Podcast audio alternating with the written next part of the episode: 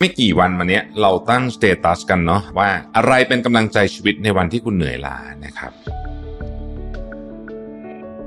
ที่ผมยกหัวข้อนี้ขึ้นมาผมคิดว่าชีวิตเราทุกวันนี้มันค่อนข้างเหนื่อยล้าง่ายด้วยแรงกดดันจากอะไรหลาย ๆ อย่างภายนอก เพราะฉะนั้นผมคิดว่าการที่เรามีวิธีการที่ให้กำลังใจชีวิตกับตัวเองเนี่ยจึงเป็นเรื่องที่สำคัญ เดี๋ยวผมจะมาค่อยๆไล่ grouping ให้ฟังนะครับว่ามีอะไรบ้างนะครับ Mission to the Moon Podcast Continue with your mission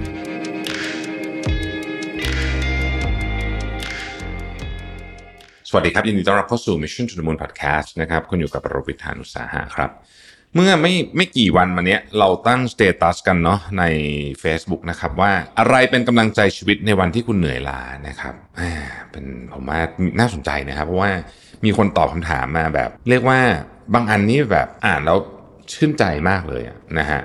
เดี๋ยวผมจะมาค่อยๆไล่กรุ๊ปปิ้งให้ฟังนะครับว่ามีอะไรบ้างนะครับ หลายคนจะพูดถึงลูกกับคนรักอ่านะฮะลูกคนรักนี่ก็เป็นหมวดอันที่ค่อนข้างใหญ่นะครับไม่จะเป็นลูกจะเป็นคุณพ่อคุณแม่นะครับ หรือสัตว์เลี้ยงนะฮะสัตว์เลี้ยงซึ่งก็เป็นเรื่องเป็นก็รักเหมือนกันเนี่ยนะฮะก็จะเป็นกำลังใจเช่นกันนะครับ หลายคนจะพูดถึงความหวังนะพรุ่งนี้ต้องดีกว่าวันนี้นะครับ อีกกลุ่มหนึ่งที่ใหญ่มากเลยคืออาหารฮะนะฮะ คืออาหารเนี่ยไม่แปลกใจเลยเนาะที่เขาเรียกว่า comfort food เนาะคือบางทีอะเวลาเรารู้สึกเหนื่อยแบบล้าชีวิตแบบมันมันยุ่งอย่างนี้แบบนายทำงานมันวุ่นวายอย่างเงี้ยพอได้กินอะไรที่เราชอบเนี่ยนะฮะมันก็จะดีขึ้นนะพูดถึง comfort food ที่น่าสนใจนะครับ comfort food นี่มันจะเป็นของที่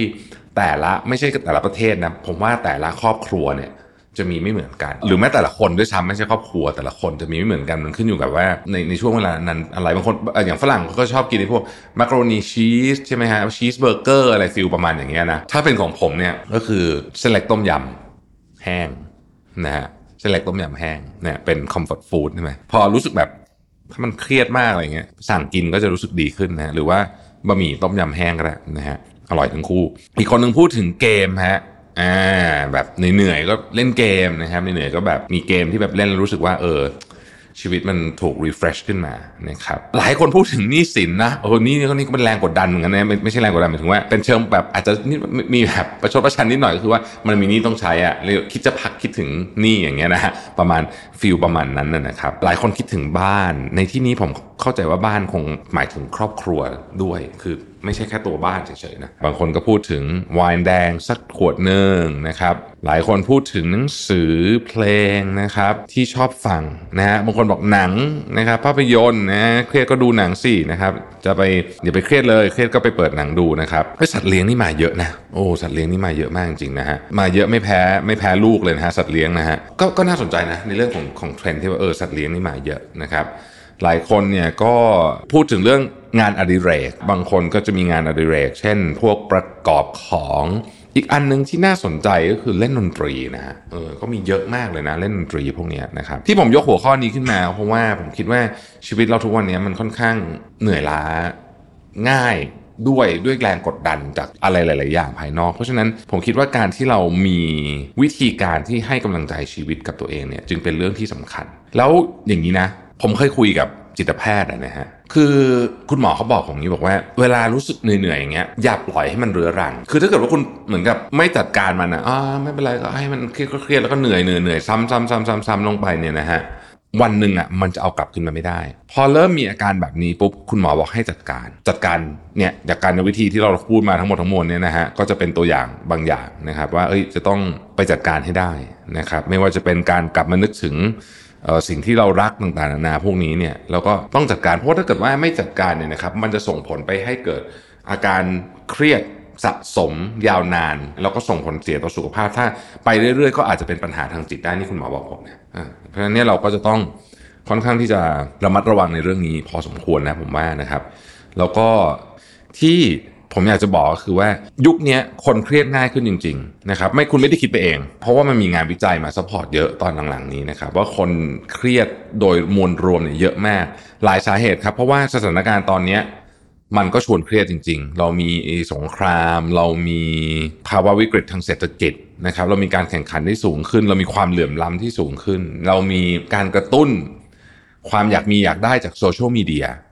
ซึ่งโอเคอาจจะไม่ได้กระทบทุกคน แต่มันก็กระทบบ้างเรามีปัญหาสิ่งแวดล้อม เอาแค่ง่ายๆ ไม่ต้องอะไรมาก คุณเจอฝุ่น PM 2.5 ไปสัก 3 4 เดือนเหมือนช่วงที่ภาคเหนือเจอหนักๆอะแค่นั้นก็เครียดจะแย่แล้วครับ เป็นห่วงสุขภาพตัวเองด้วย เป็นห่วงสุขภาพคนที่เรารักด้วย หมาแมวก็เช่นกันนะหมาแมวก็โดน PM 2.5 เหมือนกันเนี่ยแล้วเราทำอะไรไม่ได้ด้วย เวลาคุณเจอปัญหาลักษณะแบบ PM 2.5 เนี่ยนะฮะมันเป็นปัญหาที่เหนือการควบคุมของคุณเนี่ยมันสร้างความเครียดได้สูงมาก อนผมคุยกับหมอหมอพูดเรื่องเนี้ยเรื่อง PM 2.5เนี่ยบอกว่าเนี่ยมันเป็นลักษณะปัญหาที่ทำให้คนเครียดมากเลย เพราะว่าเราทำอะไรไม่ได้ เราจะให้เราอยู่แต่ในบ้านแต่ในห้อง แล้วก็ฟอกอากาศอย่างเดียวมันก็ไม่ใช่ นี่ไม่ต้องพูดถึงคนที่ไม่สามารถซื้อเครื่องฟอกอากาศได้นะครับเอาเอาคนที่ซื้อเครื่องฟอกอากาศได้เนี่ยซึ่งก็ถือว่าเป็นคนที่มีฐานะหน่อยเนี่ยก็ยังเครียดมากนะครับแล้วใครมีลูกเล็กนะฮะมีคนสูงอายุอยู่ในบ้านอย่างเงี้ยคุณก็จะ เครียดกับอย่างนี้มาก มันเป็นเรื่องที่ควบคุมไม่ได้ เรื่องที่ควบคุมไม่ได้แบบนี้มันจะเจอบ่อยขึ้นเรื่อยๆ นี่คือสาเหตุว่าทำไมคนยุคนี้มีโอกาสที่จะเครียดได้สูงนะครับ ก็ต้องจัดการ เมื่อกี้ที่เล่ามาเนี่ยคือเป็นสิ่งที่หลายคนก็อาจจะทำอยู่แล้ว แต่คุณหมอที่ผมไปไปพบมันได้บอกว่า คุณต้องมีเรียกว่าอุปกรณ์ไม้ตายเลย แบบทำแล้วมันต้องลดความเครียดได้จริงอะมันจะเป็นอะไรก็ไม่รู้อะนะฮะทำต้องลดความเครียดได้จริงนะครับแต่ส่วนใหญ่แล้วมันก็จะไม่หนีจากสี่หมวดนะ คือพักผ่อนออกกำลังกายอาหารนะครับแล้วก็การทำอะไรที่เกี่ยวข้องกับ meditation อะสมาธิอะพวกนี้มันจะช่วยลดความเครียดได้จริง ๆ นะครับ เพราะฉะนั้นแน่นอนชีวิตมันสั้นนะฮะเราก็ชีวิตมันก็กดดันด้วยนะครับ อย่าไปปล่อยให้เรื่องพวกนี้มันเรื้อรังยาวนานเกินไป เราต้องหาทางบริหารจัดการความรู้สึกแบบนี้ให้ได้ นะครับเพราะว่ามันจัดการได้นะมันจัดการได้มนุษย์เราจัดการได้เรื่องพวกนี้นะครับก็เป็นกำลังใจทุกคนนะช่วงนี้ชีวิตมันก็จะเหนื่อยๆหน่อยนะฮะเหนื่อยๆหน่อยแต่ว่าเราก็ต้องมีความหวังเหมือนเมื่อกี้คอมเมนต์เมื่อกี้มีคนหนึงที่พูดเรื่องความหวังอะผมชอบมากเลย หวังว่าความหวังว่าเฮ้ยเดี๋ยวข้างหน้ามันต้องดีขึ้นนะครับขอบคุณที่ติดตาม Mission to the Moon นะฮะเราพบกันใหม่พรุ่งนี้ครับ สวัสดีครับ Mission to the Moon Podcast Continue with your mission